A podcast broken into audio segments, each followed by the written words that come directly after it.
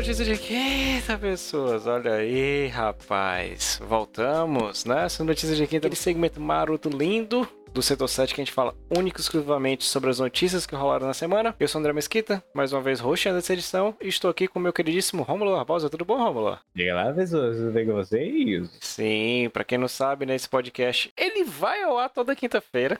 9 horas da noite.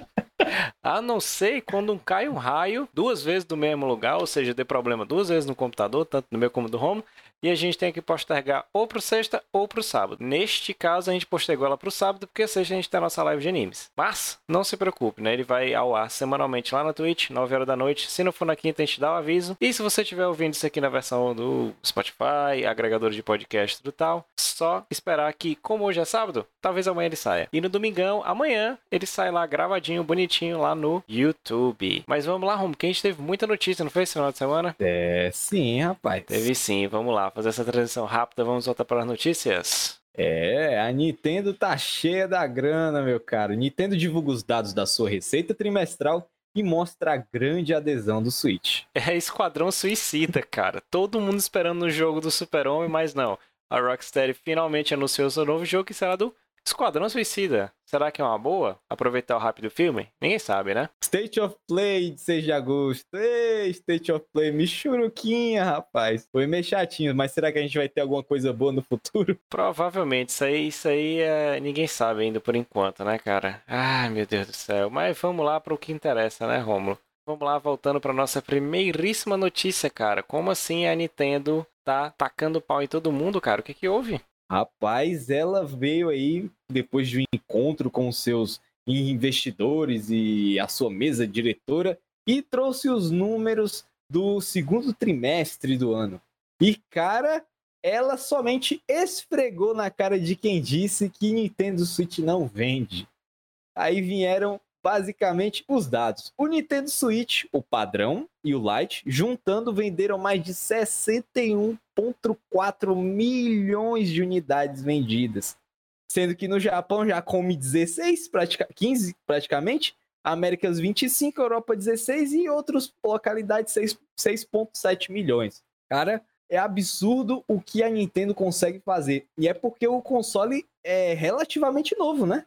Sim, é, se a gente pegar o, o período do, do Switch em atividade, ele é o quê? Tem a metade do tempo de vida dos consoles da atual geração, né? A gente tá falando da oitava. Isso. Mas ele já vendeu bem mais que o Xbox One, né? Que teve três versões distintas. Teve o One, o videocassete, teve o S e depois ele teve uma versão assim de luxo, né? Que é o atual o videogame mais potente, que é o Xbox uh, One X. Eu quase falo Series X, porque eles têm uma nomenclatura tão boa. eu também eu pensei no Series X, é. eu falei, caraca, Series X. E você vê porque foi um acerto depois de um terrível erro. Muita gente diz que ela é falir com Will, mas é muita galera que não presta muita atenção na, no mercado. Pelos lucros e o ganho que ela teve só com o Nintendo Wii, ela poderia, sei lá, tipo, precisava de uns 3 e o Wii U para ir ladeira abaixo e dar problema. Mas quando você para para olhar aqui a aposta da Nintendo de um console doméstico e portátil para ter essa fusão, que conseguiu casar bem, né? Porque a galera comprou a ideia, né? E ela não acumulou somente first parties. Né? Ela não colocou já os famigerados jogos da, da Nintendo. O que é interessante, porque no Wii U tinha jogos da Nintendo, bom, show de bola, beleza, mas cadê as third parties? Então foi a primeira coisa que ela fez o anúncio. E você vê que foi fazendo jogo, foi fazendo jogo. Teve a brilhante ideia de trazer, já que tá todo mundo trazendo remaster, bora trazer uns remaster bom pra gente também, né? Conseguiu trazer Dark Souls, uma coisa que eu achei que eu nunca Exato. vi no console da Nintendo. Teve o remaster Nossa, do Dark Souls 1. Ela também ganhou reformulando o Smash, né? Porque o Smash Ultimate, ele é basicamente a era de ouro do Smash. Eu acho que você não vai ver nenhum jogo do Smash Bros com essa qualidade, porque ele tem tudo, tudo, tudo, tudo. Aquela quantidade de personagem absurda. Você tem bons jogos que lançaram, que é o Breath of the Wild, até o Mario Odyssey, mas a Nintendo conseguiu vender um console relativamente barato lá fora. E cara, você vê os jogos dela nessa durante esse período de pandemia desses 4, 5 meses aí que a gente tá vivendo, só decolaram. Por isso só Com certeza. Pelo amor de a Deus. A gente tava até falando ontem, né, cara? O Animal Crossing que foi um absurdo. Animal Crossing é. Não dá, cara. Não dá para entender aquilo. Não dá. Não dá. Simplesmente. Cara, e, e, o interessante é que além disso, dela ter trazido esse apoio das third parties, né? Junto que realmente foi uma coisa que ela deixou a desejar com o Wii U, né? Porque além do console não ter é, o não é o aporte, é tipo a estrutura suficiente para poder trazer um jogo de, de third party, ele ainda não tinha a o chama, né? Ele não tinha atração, porque tinha tava vendendo pouco, você não tinha é, é, as pessoas que estavam jogando no console estavam meio que usando ele só tipo a ele não era console principal de ninguém. Tanto que ficou meio que com o Wii U aquele estigma de console que é o segundo console que você tem que ter em casa, né? Isso. E por conta disso, eles, com essa reestruturação, essa nova abordagem, principalmente também em relação a. a, a ainda está sendo trabalhado isso, é claro, não é perfeito, mas em relação à forma que ela aborda os geradores de conteúdo, os produtores de conteúdo no próprio YouTube. Que antigamente era um problema muito grande Cara, dela. Era horrível. Que era absurdo, era horrível. era horrível. Ainda é ruim, é ruim. Mas é, pelo menos ela está trabalhando em prol disso, né? E também ela está trazendo novas soluções para o próprio Switch porque ele não tem o poderio gráfico, mas o que, que eles tentaram? Eles tentaram trazer o Resident Evil 7, né, através de, de rodar na nuvem, através de streaming. Então, ela tá sempre. É, o Nintendo Switch é meio que uma forma da resposta da própria Nintendo de demonstrar, ó, a gente tá entendendo que a gente tava aquém em alguns setores e estamos tentando resolver, entendeu? Não, e, e, nem, nem falar isso. Foi, foi assim, precisava de mudanças, cara. Não dava mais para ser ela conservadora a um, a um ponto tão extremo, tão extremo, que estava prejudicando a imagem da própria empresa, cara. Ela não estava fazendo coisas de qualidade, a Nintendo estava virando sinônimo de, assim, ah, como é que eu posso dizer? Não vou dizer que era assim algo ruim porque ela ainda tinha bons consoles, mas tipo assim, era tudo menos jogar videogame, tá ligado?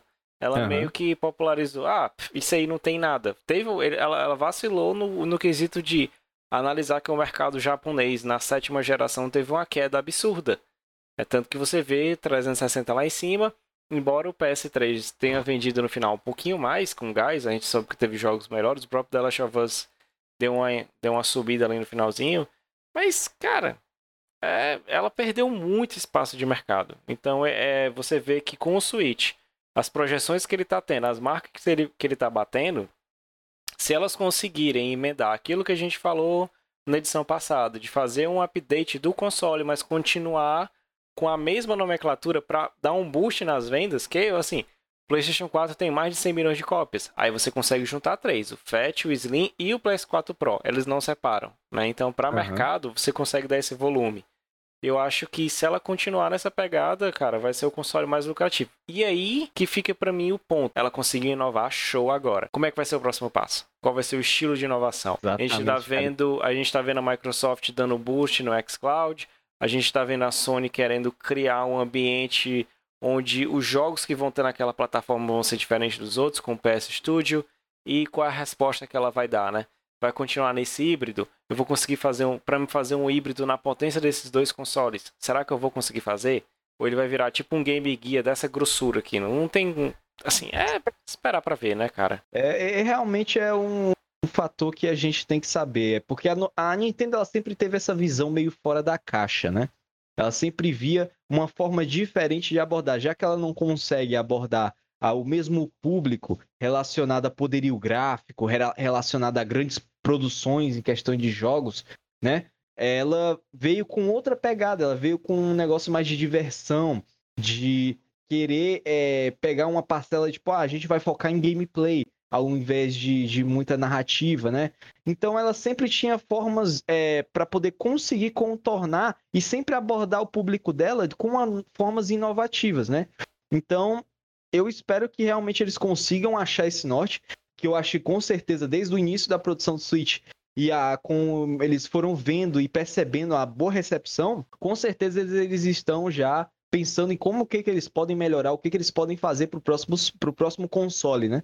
Porque realmente, se for continuar essa questão híbrida de portátil e, e console de mesa, vai ser meio que inviável, porque querendo ou não, quanto mais poderio gráfico, mais hardware você precisa, mais de mais elementos para poder manter aquilo bem refrigerado. Então vai tornar um trambolho, né?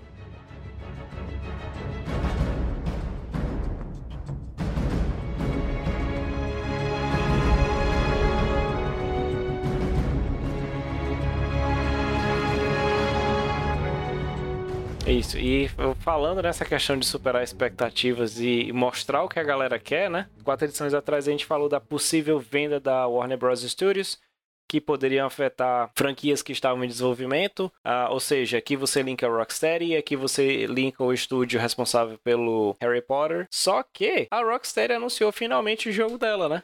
Um super-homenzinho na capa. Só que aí, plot twist. Não tem nada a ver com o Super-Homem, cara. É do Esquadrão Suicida. É, recentemente ela lançou uma, uma imagem, que é um teaser, que é o Super-Homem, né? Visto de costas, imponente, só com os tons de roxo. Ou seja, Coringão. Talvez, né? Ninguém sabe. E com o logo da Suicide Squad em cima da cabeça dele, como se fosse uma mira. Então você lembrou, provavelmente vai ter o Deadshot aí no meio. Ah, e foi totalmente de contramão ao que estava todo mundo imaginando. Trabalhou no herói, fez um jogo de herói, que é um jogo de herói muito bom, que é o Batman, né? Pra mim, ela conseguiu dar um, um, uma vantagem de jogos de heróis que eram praticamente terríveis, tenebrosos, até aquele momento ali de 2008, 2009. Ah, mas foi na contramão, foi no Esquadrão Suicida. O que me faz pensar que a Warner pode ter investido. Cara, façam aqui, porque esse novo filme do Esquadrão Suicida que a gente está fazendo com James Gunn provavelmente seja totalmente diferente. Que é tanto que ele não é nem nomeado como sequel, é só Suicide Squad, né? Não tem, uhum. não tem nada. Eu quero, ah, não quero manter, né? é. Só que aí eu fico pensando na, na, como vai ser a abordagem, como eles vão trabalhar o jogo, a questão de enredo. Ah, sei lá, eu sei que eu tô indo muito extremo agora. Vai ser como? Vai ser tipo um manhunt da vida? Que tu, tu, tu, lida com, com psicopatas, esse tipo de coisa.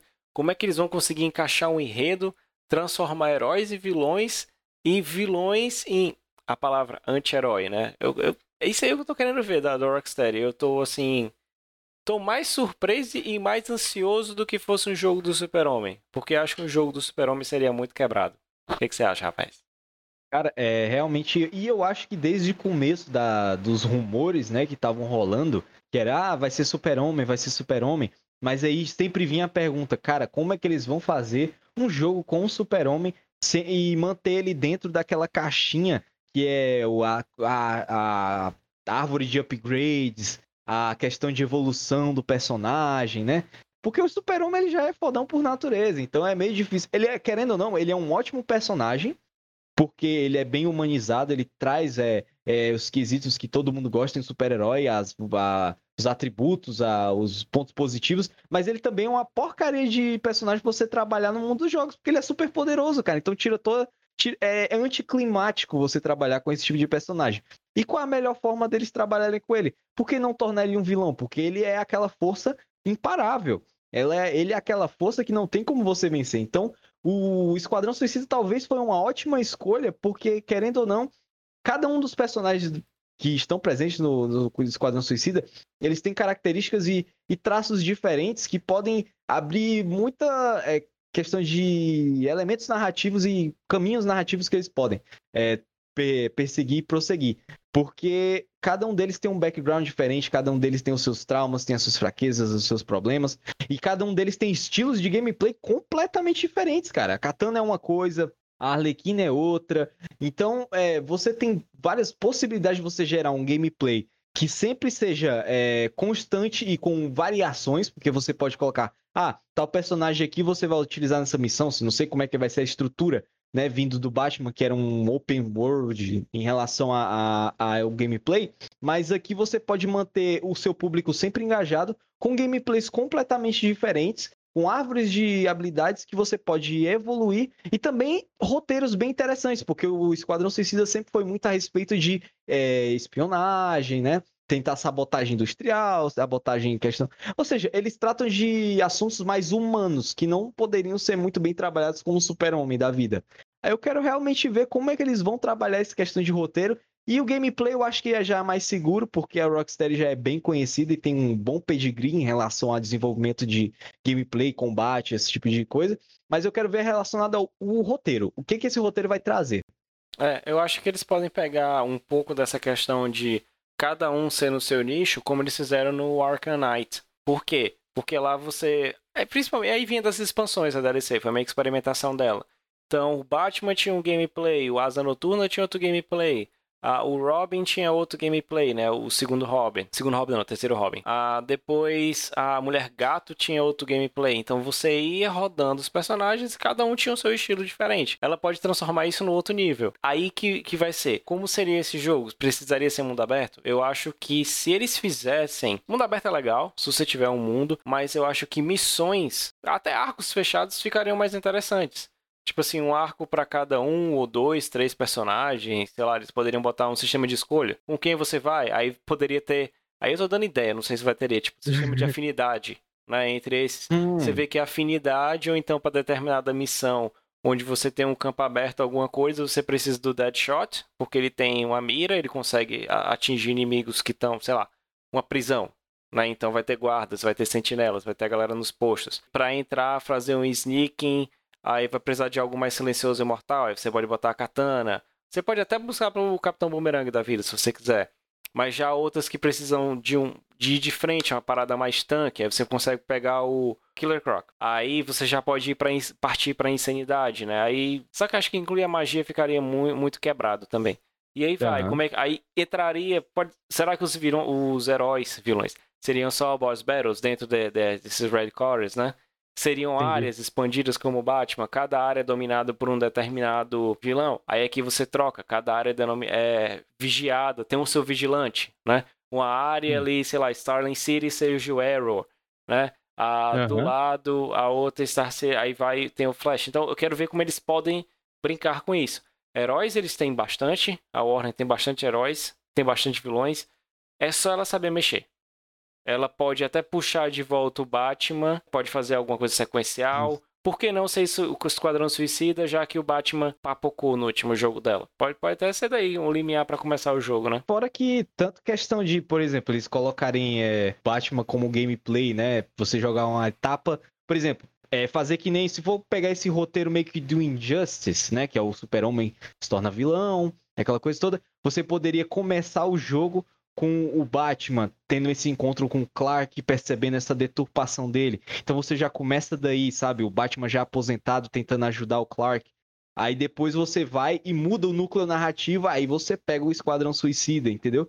É, são várias coisas que a Rocksteady tem, a, a em poderio dela, questão narrativa, questão de, de montagem, que eles podem fazer, cara. E eu espero muito que eles tenham aprendido bastante com o que aconteceu no Arcanite não só no quesito de estrutura narrativa, que eles utilizaram a narrativa meio que já cantada, né? Aquela história que já era bem conhecida para quem já era leitor dos quadrinhos, também não trouxe muitas novidades em relação a, a ao próprio, a própria estrutura é, da, do mito, né? Do Batman, em questão do universo.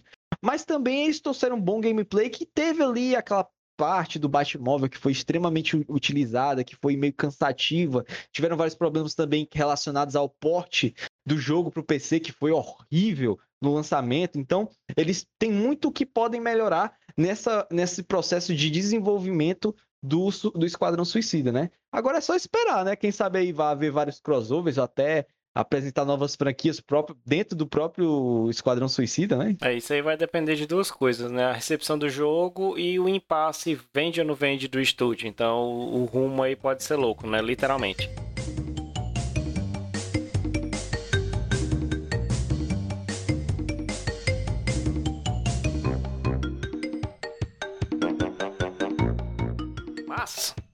Como esse tivemos um anúncio bem rápido, a gente teve outro anúncio essa semana que demorou um pouquinho mais. Na verdade, a gente teve na última quinta-feira, quando seriam nossas notícias de quinta, a gente teve o evento da Sony, o State of Play, né, que é aquele evento focado em mostrar jogos, que ficou popularmente conhecido como a Direct da Sony.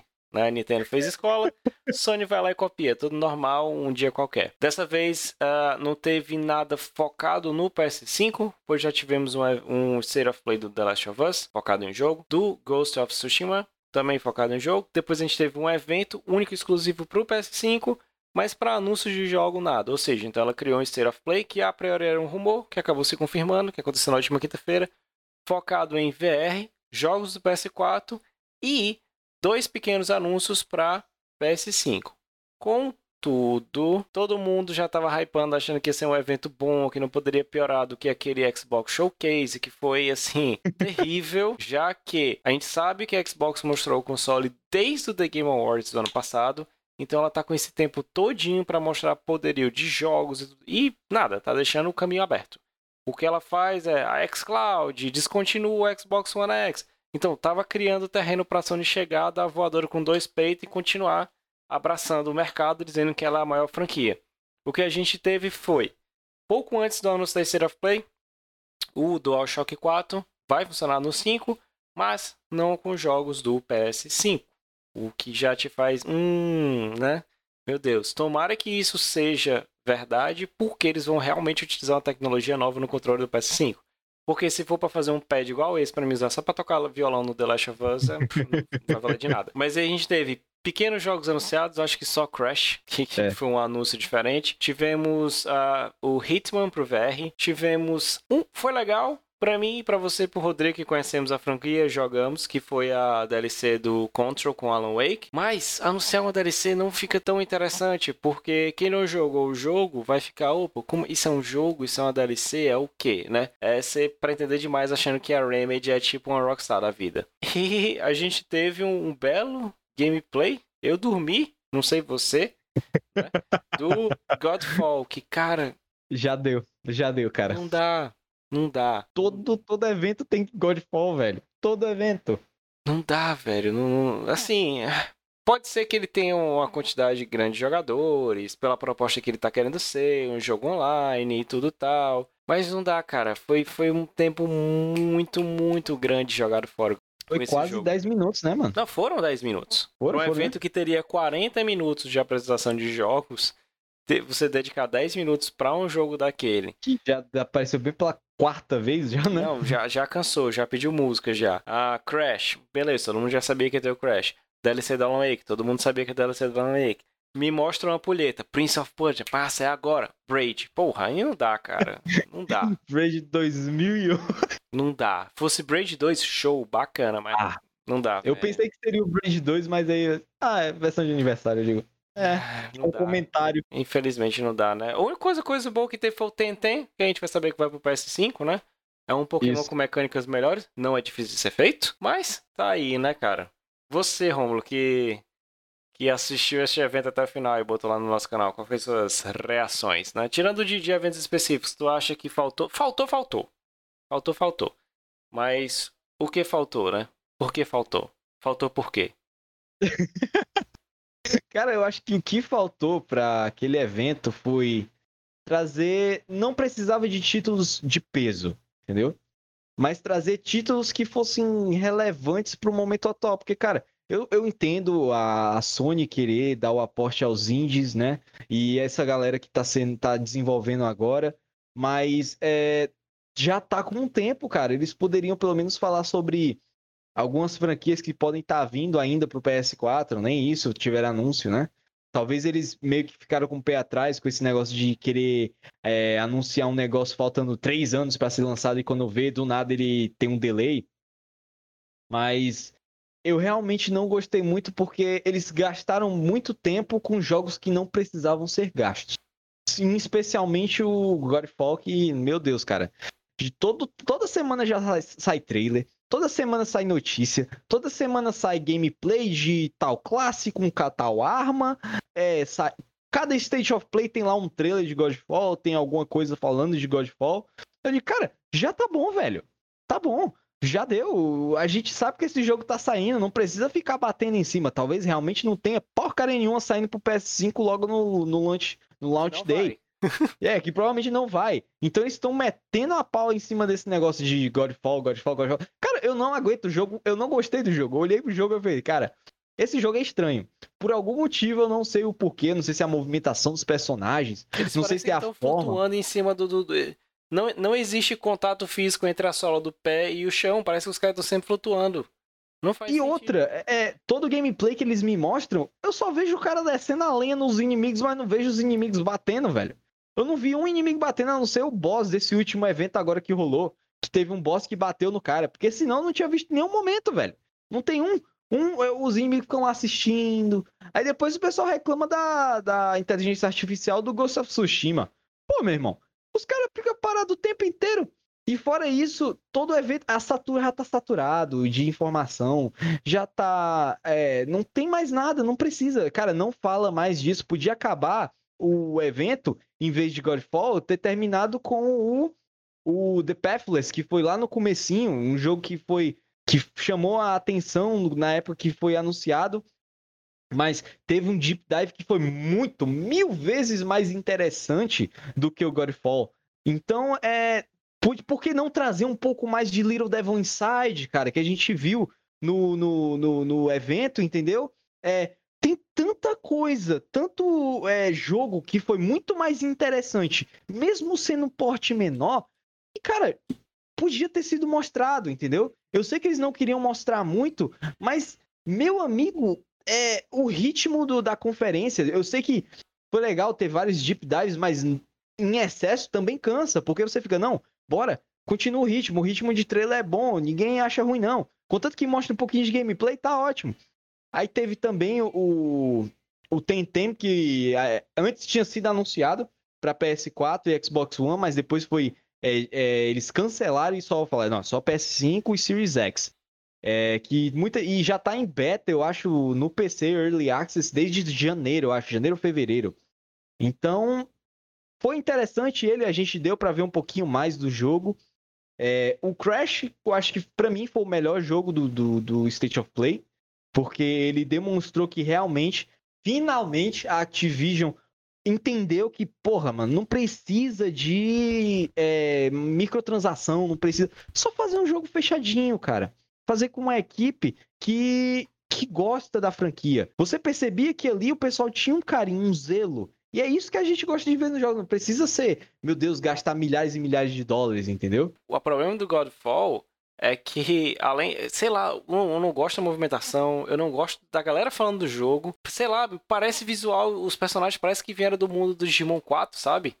É estranho, cara. É, é estranho, é horrível, é horroroso. Mas assim, teve outras coisas que eu acho que a Sony poderia ter aproveitado. Mostrasse mais trailers, fizesse mais coisas uh, Pra assim, acabar o PS4 de vez. Se tivesse, sei lá, 3, 4 jogos, faz com 3, 4 jogos, tranquilaço, acabou-se. É, e outra coisa interessante é. Tava, eu tava gostando do pacing, tava vendo que eles fizeram coisas interessantes, mas, cara, sei lá, foi uma oportunidade perdida sei lá, tivesse chamado, sei lá, a galera da, da Square só para falar sobre, sei lá, o Project Athia, se eu não me engano, acho que em inglês é Athia, não é Atia não, como a galera fala, é Athia. Sei lá, cara, fizesse outras coisas diferentes para chamar a atenção, né? Mas é aquela. Basicamente o PS4 já acabou, tá só esperando o Cyberpunk, mas o PS4 em si, os jogos dele já morreram, então não tem tanta coisa para ser feita mais, né? Cara, é, e outra, é, eu tava percebendo, né? Tipo, vinha de rumores, né? Que haveria um Final Fantasy XVI, quem sabe, ser anunciado. Então, muita coisa. É, o problema que a gente tá vivendo hoje em dia é o fato de que toda hora tem um rumor extremamente interessante em que sempre é um jogo que muita gente já tá esperando, sabe? E aí o que que acontece? Ele nunca chega. Por quê? Porque não é, é a gente tá alimentado, tá sendo tão alimentado de rumores que no começo, quando começou essa fase de pandemia, ela tava. Beleza, a gente aceitava, e muitos rumores estavam se tornando realidade, né? Mas aí começaram a jogar rumor por rumor, entendeu? Então, meio que isso também atrapalha um pouco. Ainda bem que a própria Sony entendeu isso e falou: ó, oh, gente, esse evento a gente não vai ter é, uma. Um, falar sobre coisas do PS5, falar sobre coisas do, do, de franquias novas. Somente é, coisa. É, somente coisa que já foi anunciada e só para PS4. Apesar de que ela ainda assim não cumpriu a própria promessa, né? Ela trouxe algumas coisas do PS5, novos anúncios, mas coisa muito pequena e. Nossa, mano, de novo, multiplayer, que você vai do nada e você vem, é, luta contra outras pessoas. É, é, tipo, o multiplayer tá se tornando muito mais do mesmo, sabe? Exatamente. Então, é, eu espero muito que os próximos eventos eles façam, é, já que a gente não tem é, conteúdo relevante para um state of play, vamos postergar, deixa para frente, deixa juntar mais um pouquinho, sabe? Então vamos ver o que que dá, né, velho?